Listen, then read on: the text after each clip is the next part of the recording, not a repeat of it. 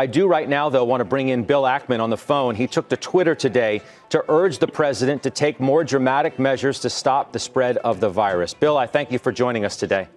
Thank you, Scott. Cuộc phỏng vấn này đã được thực hiện từ ngày 18 tháng 3. CNBC đã phỏng vấn nhà quản lý quỹ phòng hộ Bill Ackman về cú bán khống đã giúp ông ấy tăng giá trị vị thế gấp trăm lần và đem về lợi nhuận trị giá 2,6 tỷ đô la cho công ty của mình. Và trong video này, chúng ta sẽ cùng nghiên cứu về cú trade của ngài ấy, cú Big Short mà một số người gọi là cú trade khủng nhất mọi thời đại. Liệu có đúng hay không? Mời mọi người cùng xem đến hết video này nhé. Vậy Bill Ackman là ai? Ông là một nhà quản lý quỹ phòng hộ huyền thoại, quản lý khoảng 12 tỷ đô la tài sản và 6 tỷ đô la cổ phiếu được giao dịch trên đại chúng mà ai cũng có thể mua, và chúng được niêm yết trên sàn giao dịch London hoặc thị trường Amsterdam. Đồng thời, ông cũng tự quản lý khoảng 6 tỷ đô la tài sản cá nhân. Bạn cũng có thể biết đến ông ấy với vai trò là người đã thử bán khống cổ phiếu của Herbalife, nhưng cú đặt cược này đã thất bại và khiến công ty của ông phải tốn khoảng 1 tỷ đô la. Điều này đã đưa hiệu suất của Ackman từ năm 2015 đến năm 2018 trở nên cực kỳ tồi tệ. Trên thực tế, lợi nhuận của ông đều là âm trong mỗi năm và rất nhiều nhà đầu tư đã bắt đầu rút tiền ra khỏi quỹ giao dịch. Và đây chính là động lực để Ackman đảo ngược hiệu suất của mình trong năm 2019 với mức lợi nhuận xưởng sốt 58% cho quỹ, và một lần nữa, ông đã trở thành một trong những nhà quản lý được yêu thích nhất tại phố Wall. Từ lúc bắt đầu, quỹ của ông đã kiếm được 885% lợi nhuận, so với lợi nhuận chỉ đạt được 259% của chỉ số S&P 500. Điều này đã mang lại 15% lợi nhuận hàng năm cho Ackman, so với lợi nhuận thị trường chỉ có 7,5%.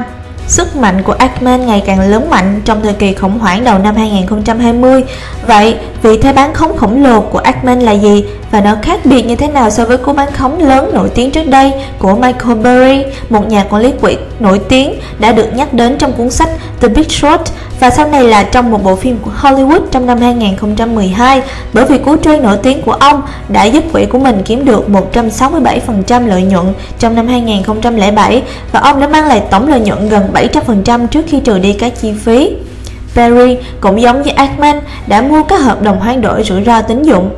Tuy nhiên, có một sự khác biệt quan trọng trong cú bán khống khủng của Ackman so với Burry. Burry đã bắt đầu bán khống chứng khoán đảm bảo bằng thế chấp MBS trong năm 2005 và đến 2007, lợi nhuận của ông mới được hiện thực hóa. Tuy nhiên, trong năm 2006, các nhà đầu tư đã cực kỳ lo lắng khi quỹ làm mất đi 18% số vốn của họ. Burry đã phải cắt giảm vị thế đi gần 2/3 vì các khách hàng đã rút tiền của họ ra.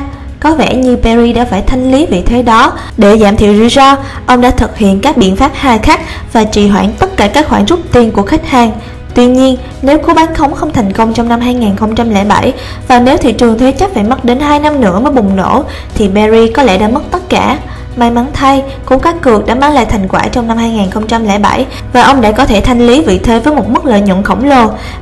Vậy hãy thử tưởng tượng về Bill Ackman, cú trade của ông gần như tương tự với cú trade của Michael Burry, nhưng thay vì phải mất đến 2 năm để được hoàn trả, thì Ackman chỉ mất có 30 ngày.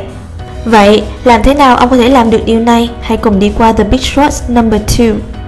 Trong tháng 2 năm 2020, Ackman đã cực kỳ quan ngại rằng thị trường sẽ sắp nổ tung vì coronavirus. Ông nói: "Tôi đã tính toán và quy luật xác suất đã cho tôi thấy điều này sẽ xảy ra ở mọi nơi, ở mọi đối tượng. 50% của thế giới sẽ bị ảnh hưởng và đây chỉ là vấn đề của thời gian mà thôi." Ban đầu, ông rất lo rằng ông sắp phải thanh lý tất cả tài sản của mình. Nhưng khi bình tĩnh lại, ông đã nghĩ ra một cách để bảo vệ danh mục đầu tư mà không cần phải bán cổ phiếu của mình đi. Sau đó, vào ngày 3 tháng 3, ông đã cập nhật với các nhà đầu tư của mình một thông điệp đáng ngại. Trong suốt 10 ngày qua, chúng tôi đã thực hiện những bước đi để bảo vệ danh mục đầu tư khỏi biến động thị trường đi xuống.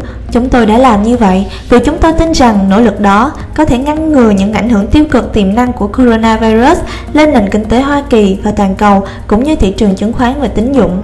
Bill Ackman cũng giống như Burry đã sử dụng hợp đồng hoán đổi rủi ro tín dụng để kiếm tiền. Mặc dù bộ phim được gọi là The Big Short, nhưng về mặt kỹ thuật, bạn lại đang mua bảo hiểm, và trong thực tế, thực ra là bạn sẽ mua vị thế. Như Warren Buffett đã từng nói, về cơ bản, bạn chỉ đang mua bảo hiểm hỏa hoạn cho ngôi nhà, nhưng bạn không hề sở hữu ngôi nhà. Vì vậy, bạn chỉ hy vọng nó sẽ bị thiêu rụi, nhưng ngôi nhà lại không bốc cháy, nên bạn chỉ mạo hiểm mất phần phí rủi ro của hợp đồng bảo hiểm mà mình đã trả mà thôi. Thông thường, một vị thế bán khống sẽ chịu khoản thua lỗ không giới hạn nếu tài sản cứ tăng lên mãi. Còn CDS sẽ bảo vệ cho rủi ro giảm giá của bạn, và Ackman đã sử dụng hợp đồng CDS như một vũ khí để đặt cược ngược lại với thị trường.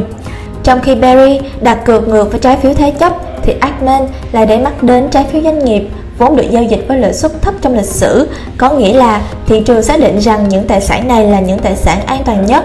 Với những ảnh hưởng từ virus, ông cảm thấy giá cho bảo hiểm sẽ tăng từ 50 điểm cơ bản trở lên. Và cuối cùng dự đoán của ông đã đúng, nó đã tăng gần gấp 3 lần 50 điểm cơ bản, tức là 1,5%. Nhưng làm thế nào mà Ackman lại kiếm được lợi nhuận tận hàng trăm lần khi giá bảo hiểm chỉ tăng có 1,5%? Chà, ông đã mua rất nhiều bảo hiểm cho mình. Ông nói, tôi chỉ trả 27 triệu đô cho việc mua bảo hiểm, nhưng điều ông không nói ra đó là 27 triệu đô này phải được trả trong hàng tháng trong vòng 5 năm. Vậy mỗi năm, ông sẽ trả 324 triệu đô la. Nếu cú cược không thành công trong một năm, ông sẽ mất 6% tổng số vốn trong quỹ của mình, hoặc 324 triệu đô la trong vị thế này.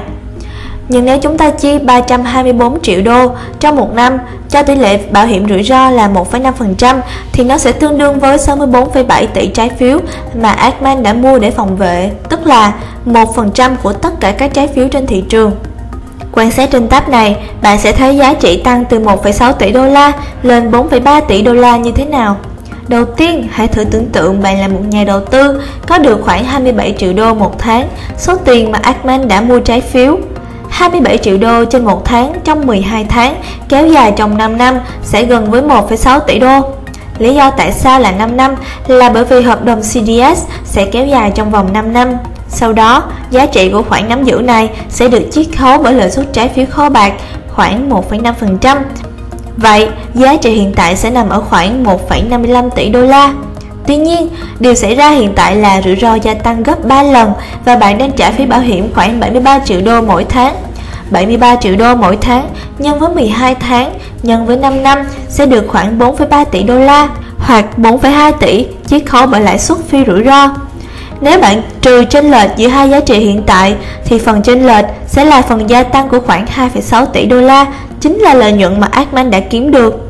Một cách nhanh chóng, Ackman đã kiếm được 2,6 tỷ đô la giá trị sổ sách vì bây giờ ông có thể bán vị thế này cho một ai khác muốn mua bảo hiểm tín dụng. Điều gì sẽ xảy ra nếu bảo hiểm tín dụng giảm một nửa hay giá trị sổ sách của Ackman giảm khoảng 800 triệu đô? Không, tuy nhiên, Ackman đã khá tự tin rằng hợp đồng CDS với mức thấp kỷ lục thì nó sẽ không thể giảm nữa. Vậy cho nên, ông không kỳ vọng sẽ bị mất tiền.